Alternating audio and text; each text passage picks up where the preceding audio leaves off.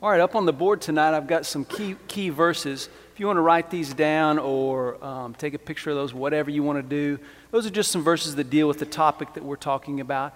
You're not going to see those in any other place. I'll reference some of them tonight, but uh, there they are for you.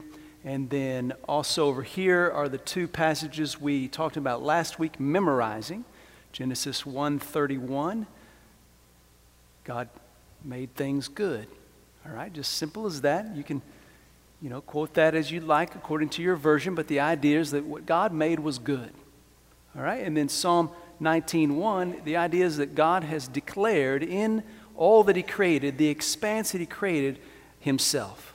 You can see him. He declares himself in his glory in all that he's made. There's a design behind what he's made. So these two verses, these two first two verses come from uh, this little life conversation guide, three circles guide. Some of you probably have this. How many in here have seen this, have, have a copy of this? Okay, we'll make some more available as the weeks go on. Um, the first page of this talks about how everybody can readily recognize there's brokenness in the world. That we can look around and we can see that things are not right. Something's wrong in the world we live in. And the next page talks about, but you can also tell that there is a design in the world. And the design reflects that God has made all things and He made them good, that He has declared who He is and His glory and His goodness in the expanse, in the creation. You can see evidence of God's intent, His purpose, that everything functioned together rightly and something's broke it. Okay, so I've given you the first two verses that appear on the second page. And then for this week, you'll memorize the next two verses that appear on the next page. And we'll keep talking through this so that we get this down, we have the verses memorized, and we can walk through it even on a piece of paper. All right? So the next two verses you'll look at this week are Romans 3.23 and Romans 6.23. Romans 3.23, Romans 6.23. And that's what that's coming from. There's a purpose here in what we're doing. All right? Also, I have a handout tonight um, that is available. I've only made 25 copies. These, this, is, this is for those who have no access to our website or you don't like to get on the website and figure things out. So if there are 25 in you, of you in here like that, this is for you. The rest of you have access to our website. The video of this tonight will be posted on the website. And along with that will be this handout that you can download from our website. So to make it easy for everybody. But if you don't like doing that, I've made copies for you. If we run out because all of you don't like that, then I'll know to make more copies next time. All right? So last week is online, and you can catch up last week's information that I gave out at the end what to believe, next steps to take. That's in a, a form of a handout on our website. And so you can get that in written form um, from last week. All right, so that's what you've got there, and I'll put these on the front pew here. I want to do a little bit of review before we jump into some new material. And I want to remind you of our key definition that a disciple is a follower of Jesus Christ who joyfully pursues experiences of a relationship with Jesus Christ. It's characterized by vital involvements in a community of believers that results in a reproducing or disciple making lifestyle. And you can see those three critical components or those three key concepts relationship with Jesus Christ, experiences of a relationship with Jesus Christ. It's characterized by an involvement with a community of believers. There's, you're, you're, you're getting involved with people who are following Christ. And and a relationship with Christ and involvement in this community results in a disciple making lifestyle, a reproducing lifestyle. Okay, so that's the definition that we're working on. Those are the three key concepts that we'll keep visiting throughout our entire time together. So I want to remind you all of those two things. Now, under the experiences of a relationship with Christ, there are three components that we will talk about as we go. One is Bible reading, one is prayer, and one is stewardship. Stewardship is making sure that you spend your time and your abilities and your possessions in a way that reflects you have a relationship with Jesus Christ. So you're living under authority. You have decided God's authority is good and right for my life, and so with all that I am, I'm going to pay attention to what He says. All right, so those are three components. We'll talk more in depth about that tonight, um, specifically. And then under vital involvements in a community of believers, the areas of involvement, you can think about it in terms of hours of your week. Now, I know it doesn't always end up to be one hour, but uh, think in terms of the hours of your week. So, the community of faith that you're involved in, the vital involvements. Number one, corporate worship. That's your first hour involvement. All right? No, number two hour is service. I mean, I'm sorry, small group experience. A small group experience. That's your second level of vital involvement in the community of faith, where you're gathering in a smaller group with other believers. Third hour is some kind of ministry service. You're giving your life away within the body for the sake of the body. All right? And then your fourth is a lifestyle where you are seeking to reach others for Christ by loving them, serving them, going to them, telling them all the things that the Lord wants us to do in the world in which we live. So, those are the four vital involvements of the community of believers. All right? And then the disciple making lifestyle is what we're focusing much of our time on together. All right, let's, let's jump into some stuff together tonight. Um, I, I, excuse me? Somebody say something? I guess it was just the echo in my ear. All right. Uh, I'll never forget the first time that I was fortunate enough to go flying with my cousin. He had learned to be a pilot and he had use of a Cessna 152. That's a small two seater. And uh, so I went up there. It's the first time that I went up at night. And that's a little bit nerve wracking to go up in a small plane with your cousin who is a new pilot at dark. And uh, it was, I was a little bit nervous. But I'll tell you, when we got up in the air, and I began to look out and see the, the world from that vantage point. I began to see the lights in a whole different perspective. Previously to going up, I would drive by towers that had the blinking lights on them, wouldn't think twice about them. I would drive by the airport there in Abilene and wouldn't think twice about the tower and the spinning light and the lights along the runway. It was absolutely um, irrelevant to my life. But that night, when I flew up in that plane, I was paying attention to every single light because for a pilot at night, those lights have amazing purpose. I'm praying that our time together would create for us such a vantage point that we would see that God has placed us where we live when we live to be a light in the darkness. Not a single person in this room is a blinking light without purpose. Perhaps we have not seen the vantage point we should see in order to be open to the perspective you are a light unto the world. That if you're a follower of Jesus Christ, God has made you a light to shine in the darkness, one that cannot be hidden, one that displays his good works, one that enables people to see through your life Jesus Christ in such a way that they can come to glorify God. That sounds like to me that God has placed every one of us where we live in the midst of the darkness to be a light, to draw people to Him by watching what we do by seeing us shine right where God has placed us. And I'm praying that as we continue through this study, that our vantage point would give us ability to see like never before. And I hope you'll join me in that prayer, asking the Lord to give you eyes to see. Tonight I want to answer a couple questions. The first question that I want to answer is what does a disciple do what does a disciple do?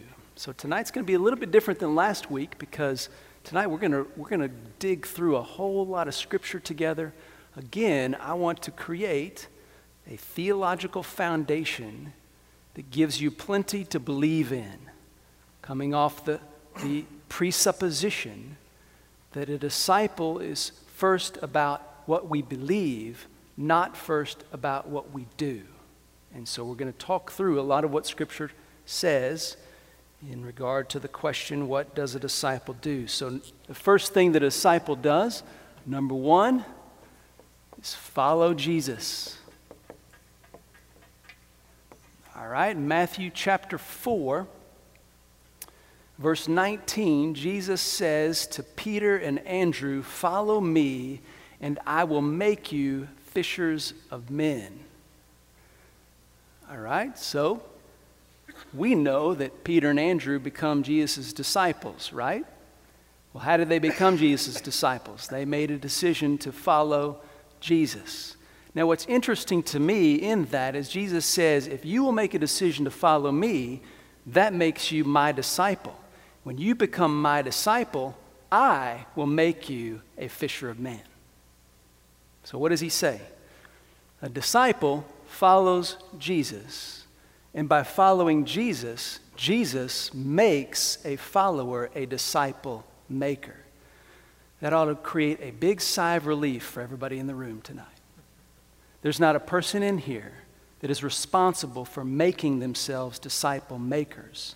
We are responsible for deciding whether or not we want to follow Jesus. And if we decide we want to follow Jesus, the Bible says He will make us disciple makers. And what we've got to make sure that we do is continually put ourselves in a position for Jesus to make us disciple makers. And that has everything to do with following Jesus Christ. All right? Disciples follow Jesus Christ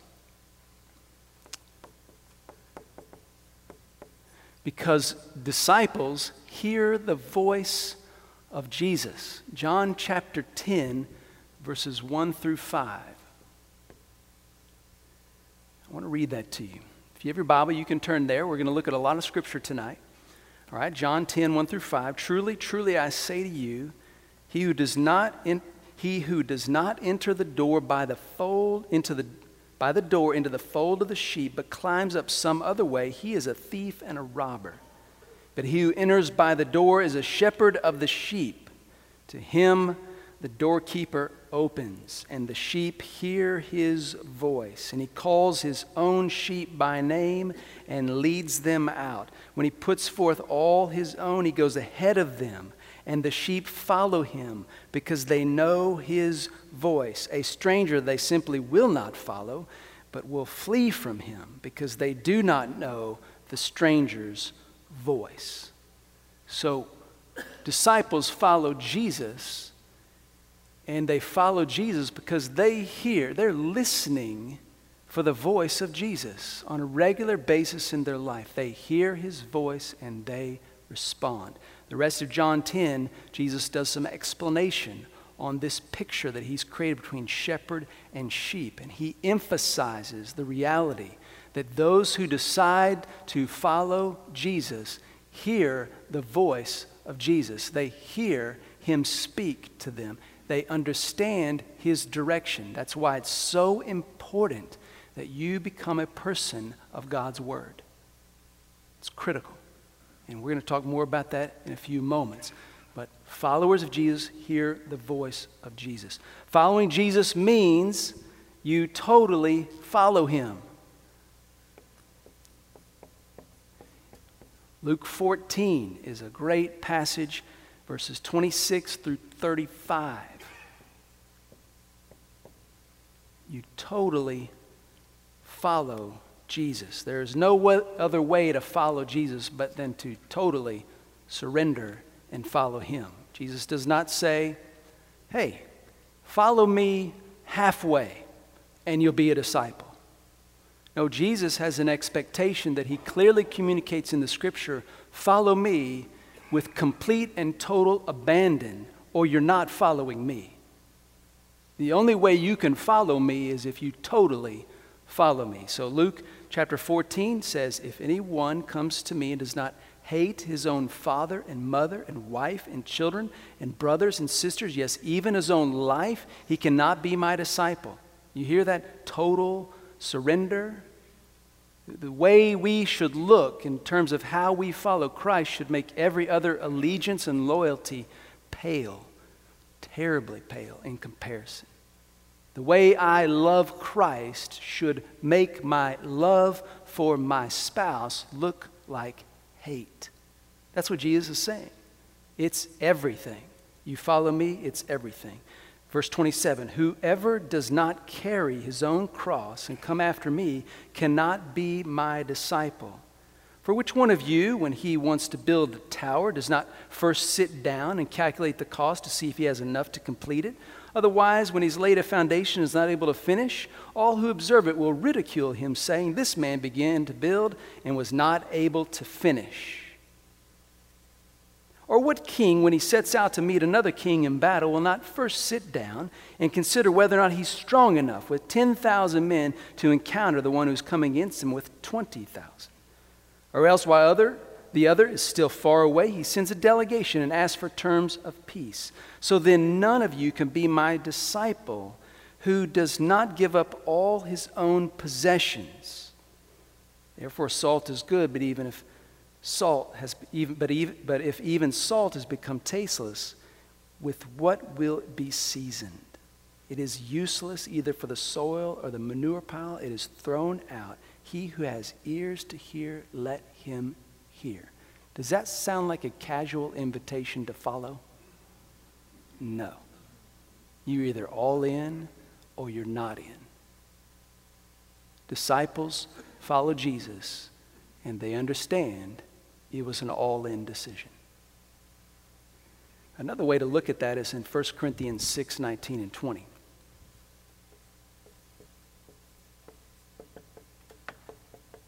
First Corinthians 6, 19 and 20 says, Or do you not know that your body is a temple of the Holy Spirit who is in you, whom you have from God, and that you are not your own?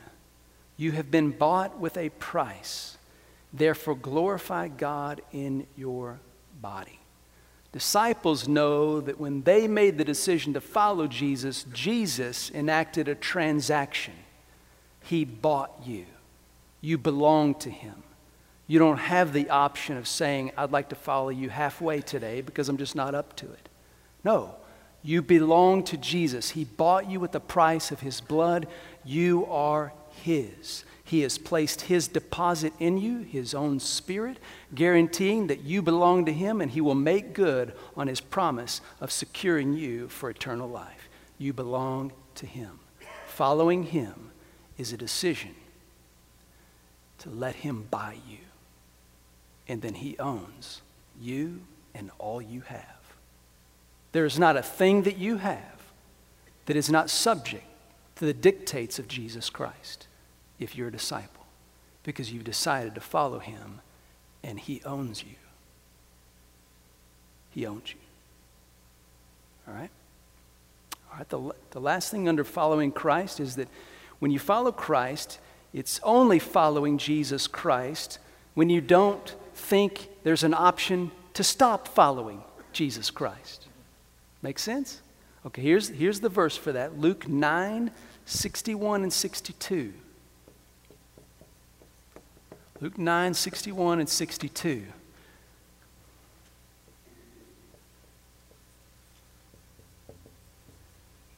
So, I, let, before I read that, let me give you, let me just tell you a little story of a, of a, a person that years ago I shared the gospel with.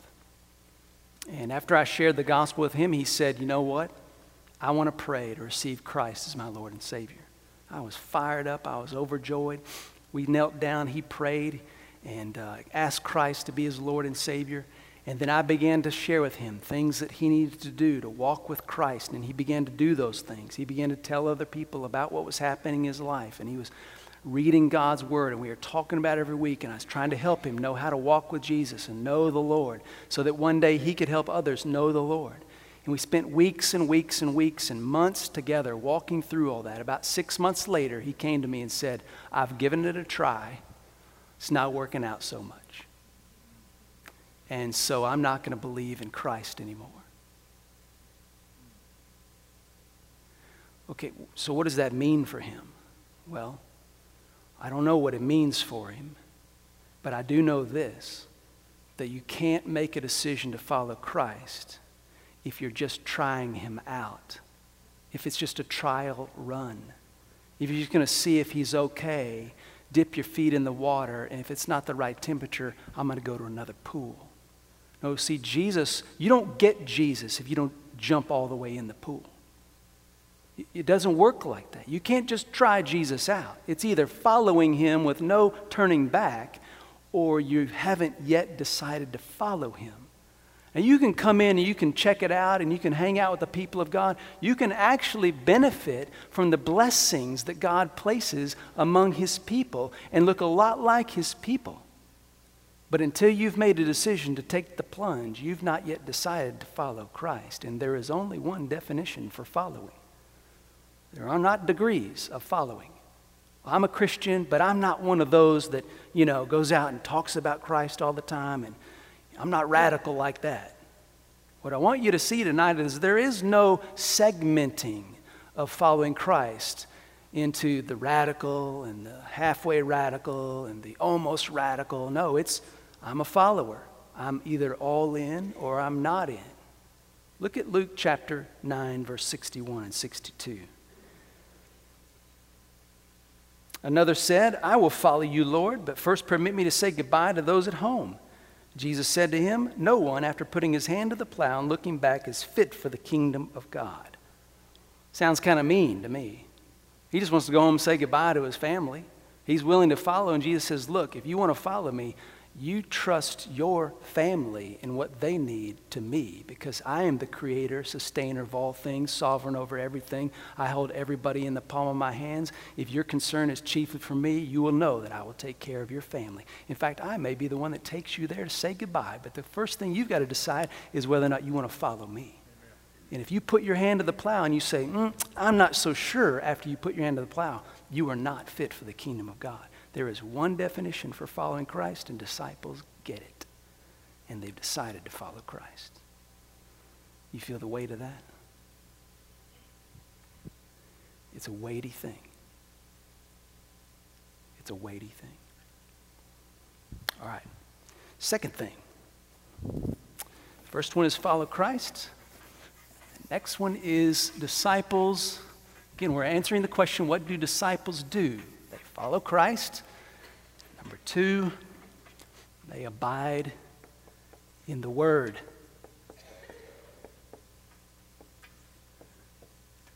Disciples abide in the Word. Romans chapter 8, verse 31 through 32. It's the first passage we'll read together. So Jesus was saying to those Jews who had believed him, if you continue in my word, or if you abide in my word, then you are truly disciples of mine. And you will know the truth, and the truth will make you free. Is there any promise that you will know the truth and the truth will make you free if you do not abide in the word? No. If you do not continue in the word? See, a disciple decides, I'm going to abide in and continue in the Word for the duration of my life because I know that Jesus said that's what a disciple does. And if I do what a disciple does, then I will experience what a disciple experiences. And a disciple here experiences the knowledge of the truth and the freedom of the truth. A disciple abides in the Word of God. All right, John 6 63 is the next one.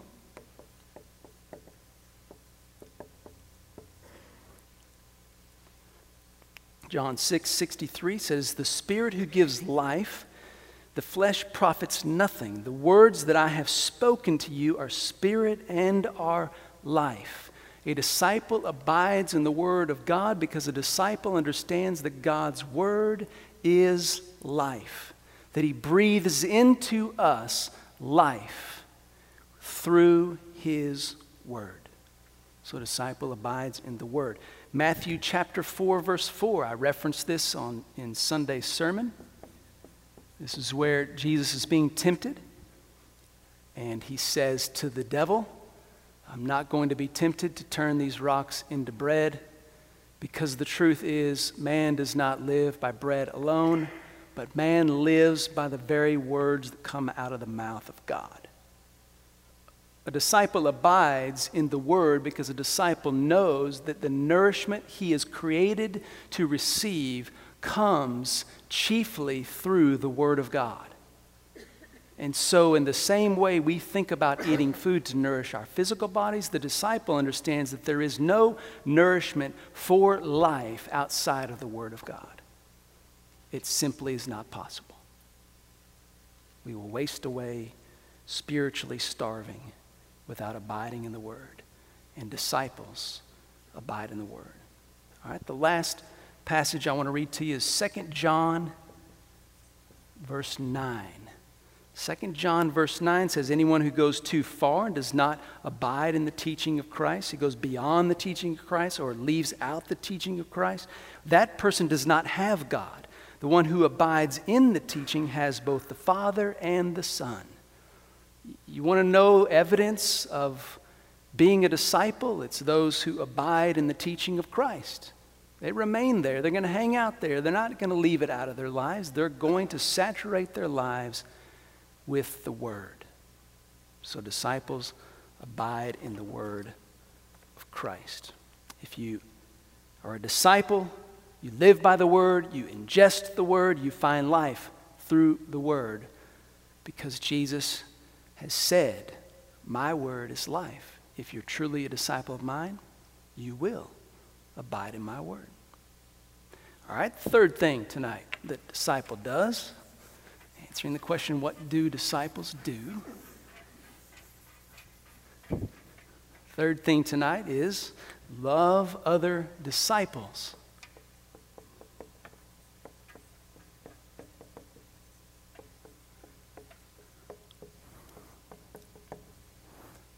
A lot of time, you know, we, ha- we have as one of our phrases for who we are and what we do love God, love people, right? And I think it's easy to conclude that the scriptures that talk about loving people are talking about loving people in general. But predominantly, the scriptures that talk about Christians loving people are talking about Christians loving other Christians. And so, disciples love other disciples. So, let me give you a couple passages. John 13, 34 and 35. This is there's a bunch of stuff from 1 John. We'll read one in 1 John, but 1 John is filled with these kinds of verses. But John 13, 34, and 35 says, A new commandment I give you that you love one another, even as I have loved you, speaking to his followers, that you also love one another. Verse 35 By this all men will know you are my disciples if you have love for one another. Do you catch that? He's not talking about how you love people in general, he's talking specifically how you love other disciples. Now, we don't have to point a lot of fingers or bring up a lot of history in order to be in pretty good agreement with the fact that the church is known in large part for not loving its own very well. Am I right? I mean, a lot of people outside the church look at what we do and how we do it, and they wonder, why in the world do I want to be a part of that? They don't love each other. I go there and they talk about problems. They talk about this and they talk about that. People at workplace hear people in church talk about other people in church, how they're mad at them. People in the workplace hear people in church who work together and go to the same church talk about how they don't like their pastor. I have bugs in all your workplaces. I know that that's going on. But that, those kinds of things happen. And what Jesus said is so simple. He says, if, if my disciples love other disciples, the world that's watching my church will see me. Well, the inverse is true too. When disciples don't love other disciples, we make it a lot more difficult for people to see Jesus, and we give them a ton of reasons why they don't even want to look at him. I think this is a really big deal.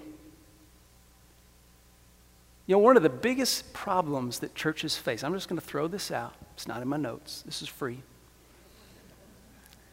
is, is for a church to remain live and vibrant, a church has to change. You know what, church, you know what change does? It makes people offended, it hurts people, makes people feel marginalized, less valued, makes people feel more important because they're on the side, right side of change. Their ideas were followed. I mean, all that stuff that happens in relationship creates issues between us. And we start talking about each other and dealing with that and, th- and this and dealing with relationships in a way that's not healthy at all. And the next thing you know, the thing that was supposed to bring life in us has separated us. It's really grieving thing to think of how many churches were not planted but split. I want blue carpet. Well, the red carpet people can go over there and have their own church. Uh, all of you know this, right? This is terrible. No wonder our world is looking at the church and driving right on by us. It's very unlikely that, that very many people in the Williamson County area will look at our building driving by and think, they're unchurched, all right? Drive by our building and think, man, I would love to wake up Sunday morning, the day before I have to go back to work, earlier than I normally would, dress up nice, and go sit around a bunch of people I don't know and do a bunch of things I'm totally unfamiliar with and hear a message that I don't believe in. I'd love to do that. And I'm so glad somebody invited me to do that. It makes me excited. People are not going to do that. Why? Because they have every reason in the world not to come to this place. But Jesus says if we will simply love each other right here in this place, like He loved us, that the watching world will want to see Jesus Christ a whole lot more than if we don't do that. Disciples love other disciples. That means you don't harbor grudges. You don't stay in unforgiveness. You don't hold on to anger. I suspect, I don't know this to be true. No one's come and told me this, and nobody come and tell me if it is true. But I suspect there are people in this church who have been angry with other people in this church. And both of you are confessing believers, and you've been holding on that anger for decades. I don't know why people would see Jesus here if the people who call themselves disciples here don't decide to love other disciples here. This is a big deal. And we need to be a people that say, you know what? I want to pray that the love of Christ would so invade this place that not a degree of change, opposition, problem, offense could break down the love of Christ between us. If nothing can overcome the love Christ has for us, why should anything overcome the love I have for my brother or sister in Christ? I mean, we need to ask the Lord that this would happen because that's what disciples do. And if we're not a church that is so quick to forgive and so fast to love, and love pervades everything we do, then how can we call ourselves a church of disciples? We can't. This is a big deal. 1 John 4, 7 and 8 is the other, other verse. Hey, are y'all feeling the weight of this along with me? Because this is heavy. This is really, really hard.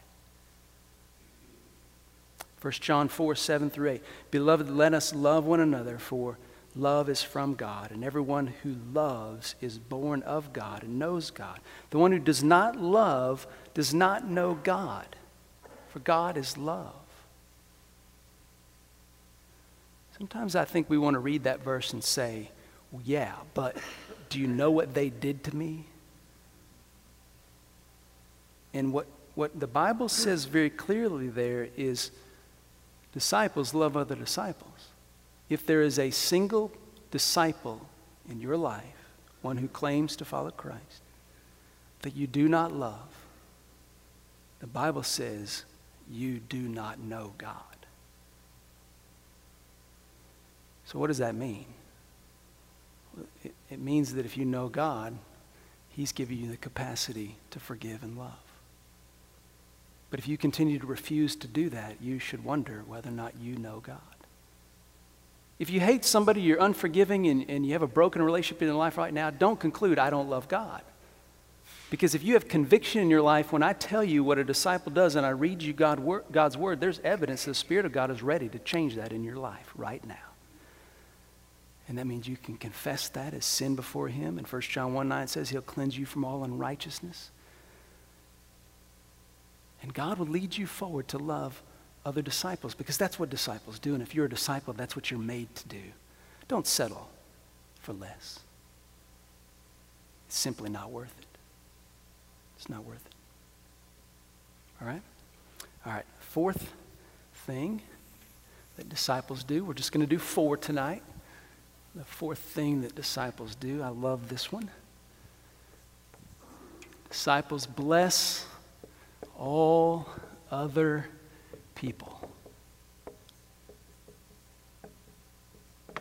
Disciples bless all other people. I think, you know, loving people and the way we phrased it is great. I'm not correcting that. I'm not changing that. We're not going to have a new banner waving, you know, next week. Uh, but I think the concept of loving disciples, disciples loving disciples, and disciples blessing all other people better reflects the heart of Scripture and how we ought to live as disciples. So, are we to love people who are not disciples? Absolutely.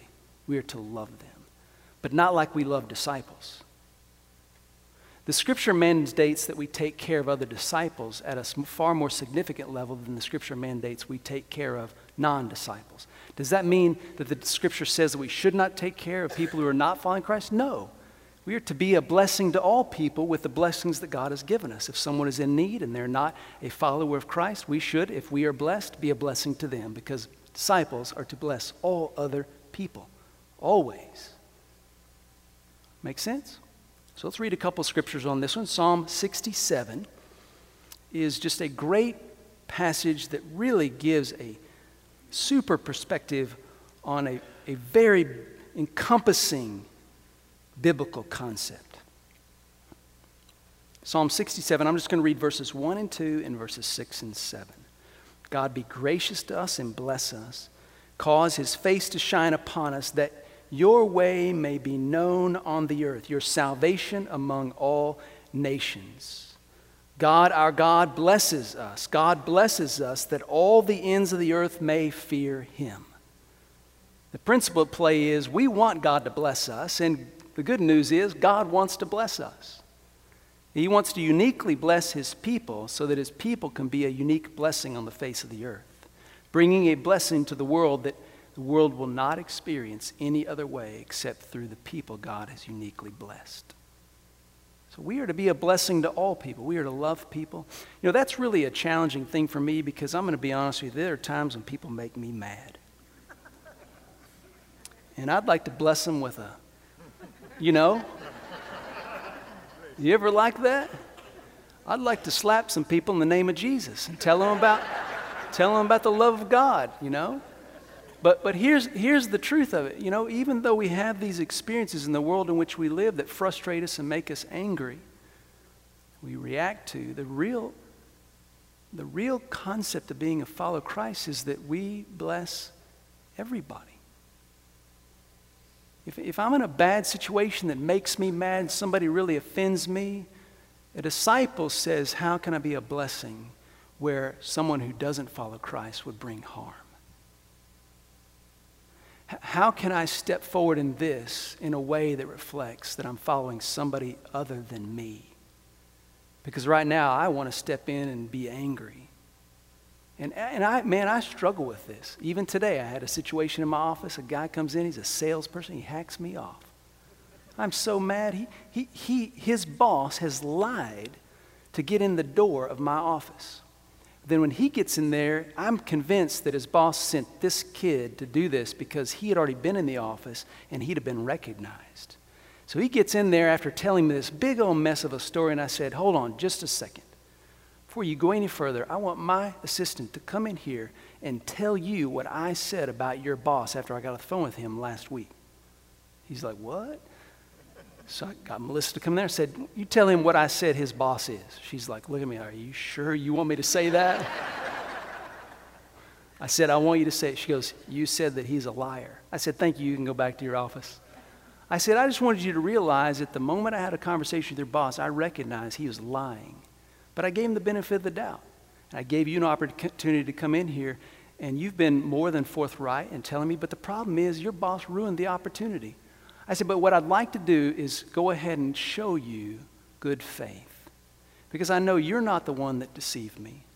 You showed up here, and I don't know whether or not you're playing a game and just coming here or not, but I'll listen to what you have to say. And I just sat there and listened. But you know what I wanted to do? I wanted to say, get out of here and don't let the door hit you on your way out. And, and I, you know, most of the time, what I do in those situations is I do the wrong thing. And I'm really convicted. When I read the Bible and I read about how God blesses his people to be a blessing to all other people, and I think about the situations in my life where I've not been in a moment where I'm keyed in to making disciples or ministering to a, a, another church member, and I just kind of let that unfold and I get perturbed and it comes out and I'm a jerk. And man, I'm convicted. Because disciples bless everybody because they've been so blessed. And man, I, I want to change in that area. I want us all to be people who are a blessing to everybody, always. Acts chapter 20, verse 20 is another good passage. First one is Psalm 67, and then Acts 20. There are several passages in Acts 20.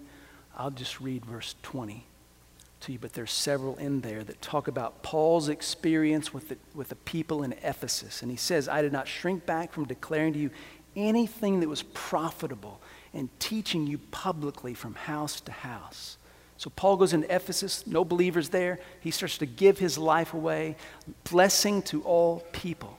Then people come to faith, and then he loves the disciples and he teaches them how to walk with Christ. It's an amazing picture there, and I think it, it points that ultimately the, the blessing that we bring to the world uniquely as the people of God is to make disciples. That is the greatest blessing we can give our world is a passion to make disciples. If you are not seeking to make disciples, you are not following Christ as Christ has called you to follow him. It's not any more complicated than that.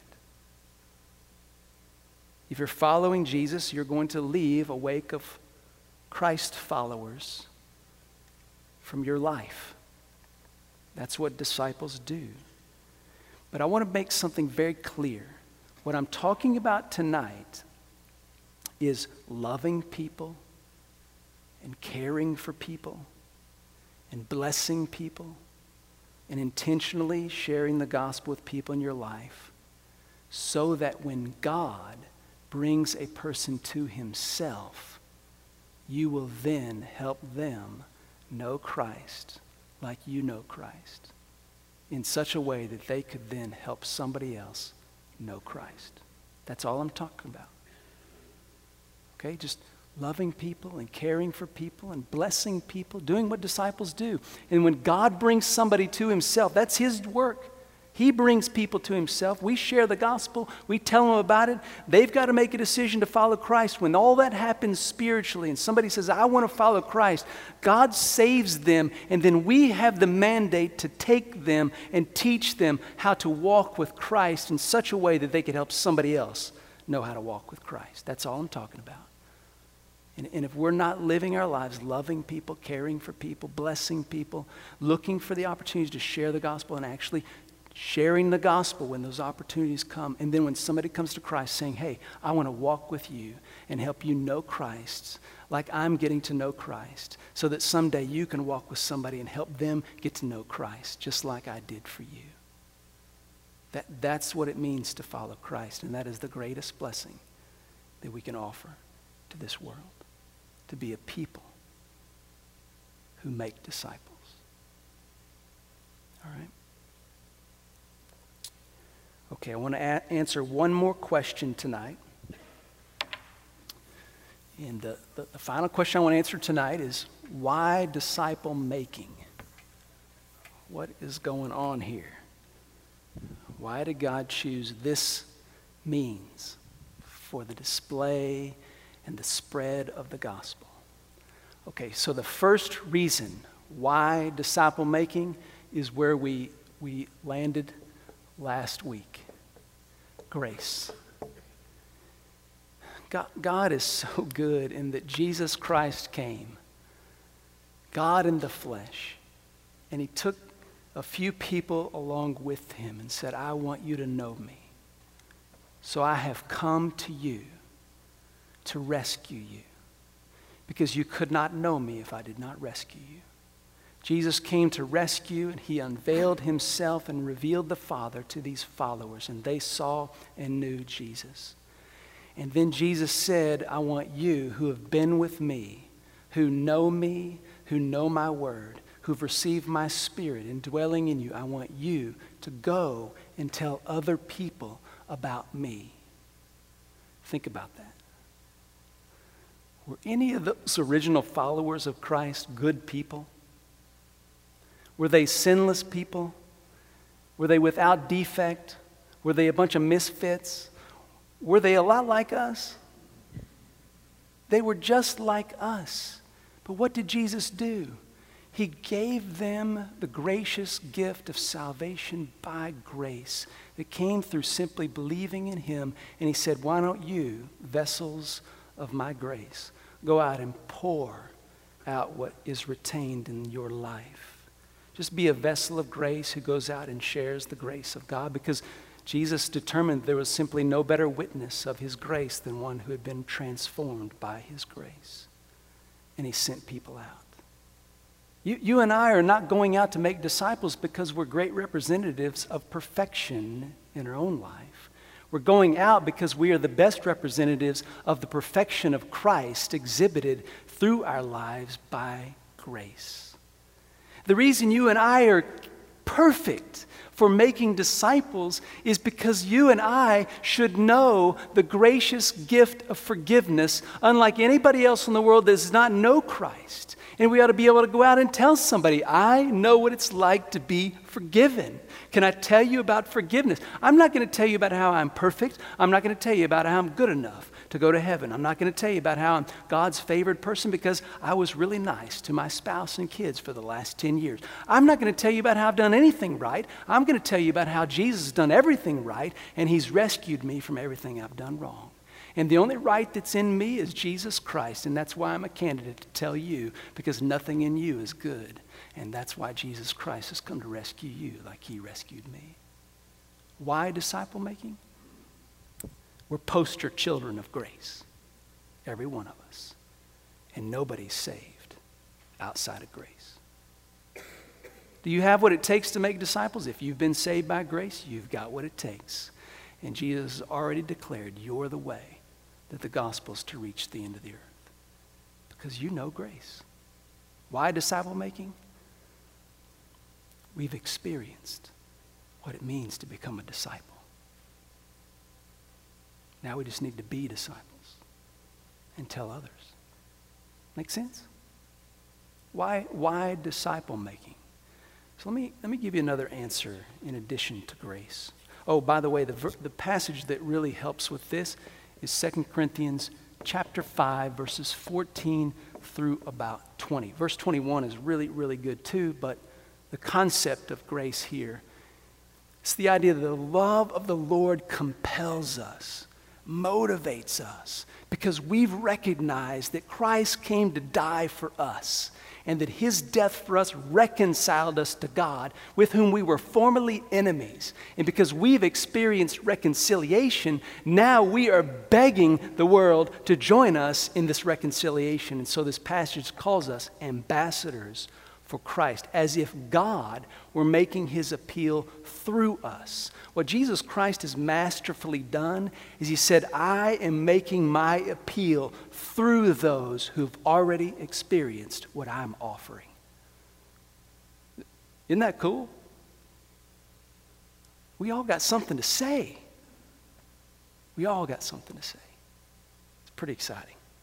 Okay, the, the next um, answer to the question, why disciple making, um, I, I want to illustrate for you, okay? I, am reading a book right now called, um, the title is uh, From uh, Ga- Gaining by Losing by J.D. Greear. Anybody else reading that book in here? Okay, so I'm reading that book, and there's a little illustration in there. I want to share it with you. Would you rather have $10,000 a day? I got to write this down. $10,000 per day or one cent doubled every day.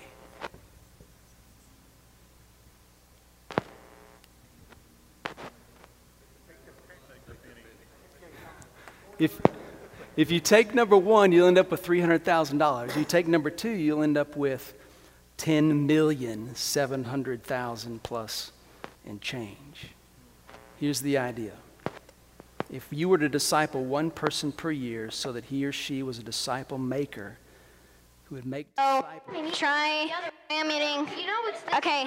Yeah. Yeah. So this one, this one is mix. All right. Yeah, master this, mix this one. It's right here. Yeah. Master. Uh, ma- that is awesome. If, yeah, if we could figure out how to do that on a Sunday morning, that would be incredible. So, if, if, if you guys in here, if, if us in this room, if we decide to make a disciple over the next 12 months, I'm going to help somebody know Christ in such a way that they can then help somebody know Christ. If we all made a decision to do that and we continue to live that kind of life for 24 years, and you compare our lives and what happens through our lives with the evangelist who leads 1,000 people to Christ every day for 24 years, you know what? At the end of that time, we'll have many more disciples than they will have converts. Does anybody here think helping somebody follow Christ in such a way that they can follow Christ over a 12 month period is just too big? for you to begin to think God could use you to accomplish. Listen, this is everybody here can do this. And if we do this, we can touch the world. I, I want you to think through this for a second. Listen to this. If we have more than 100 people in here, okay? If a 100 people, 100 of you decide, I'm going to do this, and for the next year, you take somebody along and make a disciple. Then the next year, there would be 200 of you who have grabbed a person, so there's 400 involved. And for that year, you make a disciple. Then the next year, there'll be 400 of you grabbing someone, coming along. So there's 800 involved. Then the next year, 800 people are discipling someone, and there's 1,600 people. In the fifth year, you'd have 1,600 people making disciples. Five years. Let me ask you this Do you think a church that's full of people making disciples can touch the world? Yes, we can. We can. We can. What I need, what this church needs, what this city needs, is a first generation of disciple makers a group of people that say, I want to be the first generation. I want to do this. Over the next 12 months, I want to be the first generation people. I want to be a part of seeing a movement of God in our city for His glory. And we can understand that there's only one way God's going to do it it's through individuals deciding, I want to make disciples. And we need a first generation of disciple makers in this place. That's your invitation. And my commitment to you is to spend the remainder of our weeks doing the best I can to equip you to follow Christ. Because that's what disciples do. We follow Christ. I, I, w- I want to close just by saying this tonight. I've got this handout for you. It's got several things in there you can do. You can get it online. I'm not going to spend time going through it. It's the same type stuff we did last time. There's those scripture memory verses. There's some more reading to do. I do talk a little about meditation. You know, how to meditate. Meditation is simply lingering in contemplative listening I'm listening to God's word in such a way that I obey Him because He has spoken to me. So I got a little bit on there about meditation and then some encouragement to pray. I would love for you to pray for someone you will disciple. Just start praying for them. You don't know who they are. Maybe you have an idea. Just start praying every day. Lord, I want to pray for the person that you want me to help know you so that they could help somebody else know you. And just start praying. All right? And then I got a prayer of response in there that you can uh, hopefully be encouraged by. Um,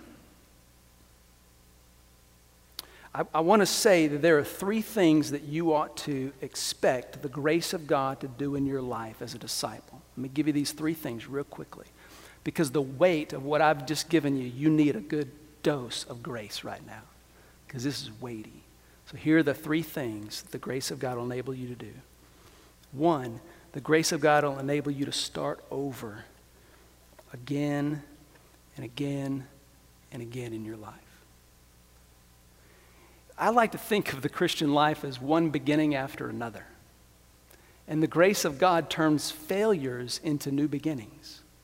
So tomorrow I will probably make some mistakes in my day in trying to follow Christ as disciple, but the grace of God turns every one of those failures into new beginnings. The grace of God is not at work in my life when I take a failure and fail to begin again. The grace of God is active in my life when, in the moment of failure, I say, Lord, I am sorry and I want to begin again. The grace of God gives us one new beginning after another. All right, the second thing is that the new starting places in a disciple's life is, are always advancing.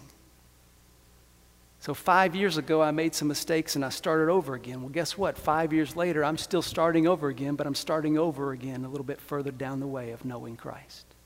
That's the grace of God at work in me. It's Titus chapter 2, verses 11 through 14. The grace of God instructs us to deny ungodliness He's moving us forward. He's growing us. He's helping us change. We get to start over every single day in moments of failure, but those moments of failure are on a trajectory of following Christ and becoming more and more like Him. So my starting places are advancing. I'm growing.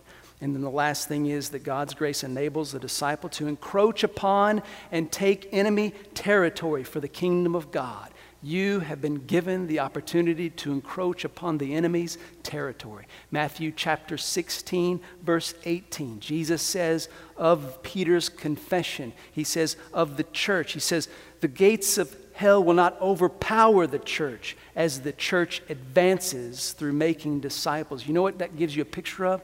That, that, that hell and all of its providences are behind this gate, and the church is charging toward the gate, and the gate cannot hold fast. We are on the offensive. We're no longer on the defense. We're no longer on the losing side. We're on the winning side. And the gates of hell must prevail against those who say, I want to follow Christ and make disciples. There is no fortress of the enemy that stands against you that can hold when you give your life to making disciples. That is the grace of God, not because we're worthy, but because God's grace is active in us for the glory of Christ and the building of his kingdom. All right? Amen? Glad you're here tonight. Let me pray for us. Father, thank you so much for this time. Pray that you would be glorified in what we've done tonight and you would stir all of our hearts to be in the first generation of disciple makers right here in our church family. I pray, Father, you to sweep through this city with your love in such a way that from this point forward, Georgetown and Williamson County would look at First Baptist Church maybe like never before, maybe more than ever before, and say, Those people are a blessing to our city and our community. I pray that in Jesus' name. Amen. Thanks for coming.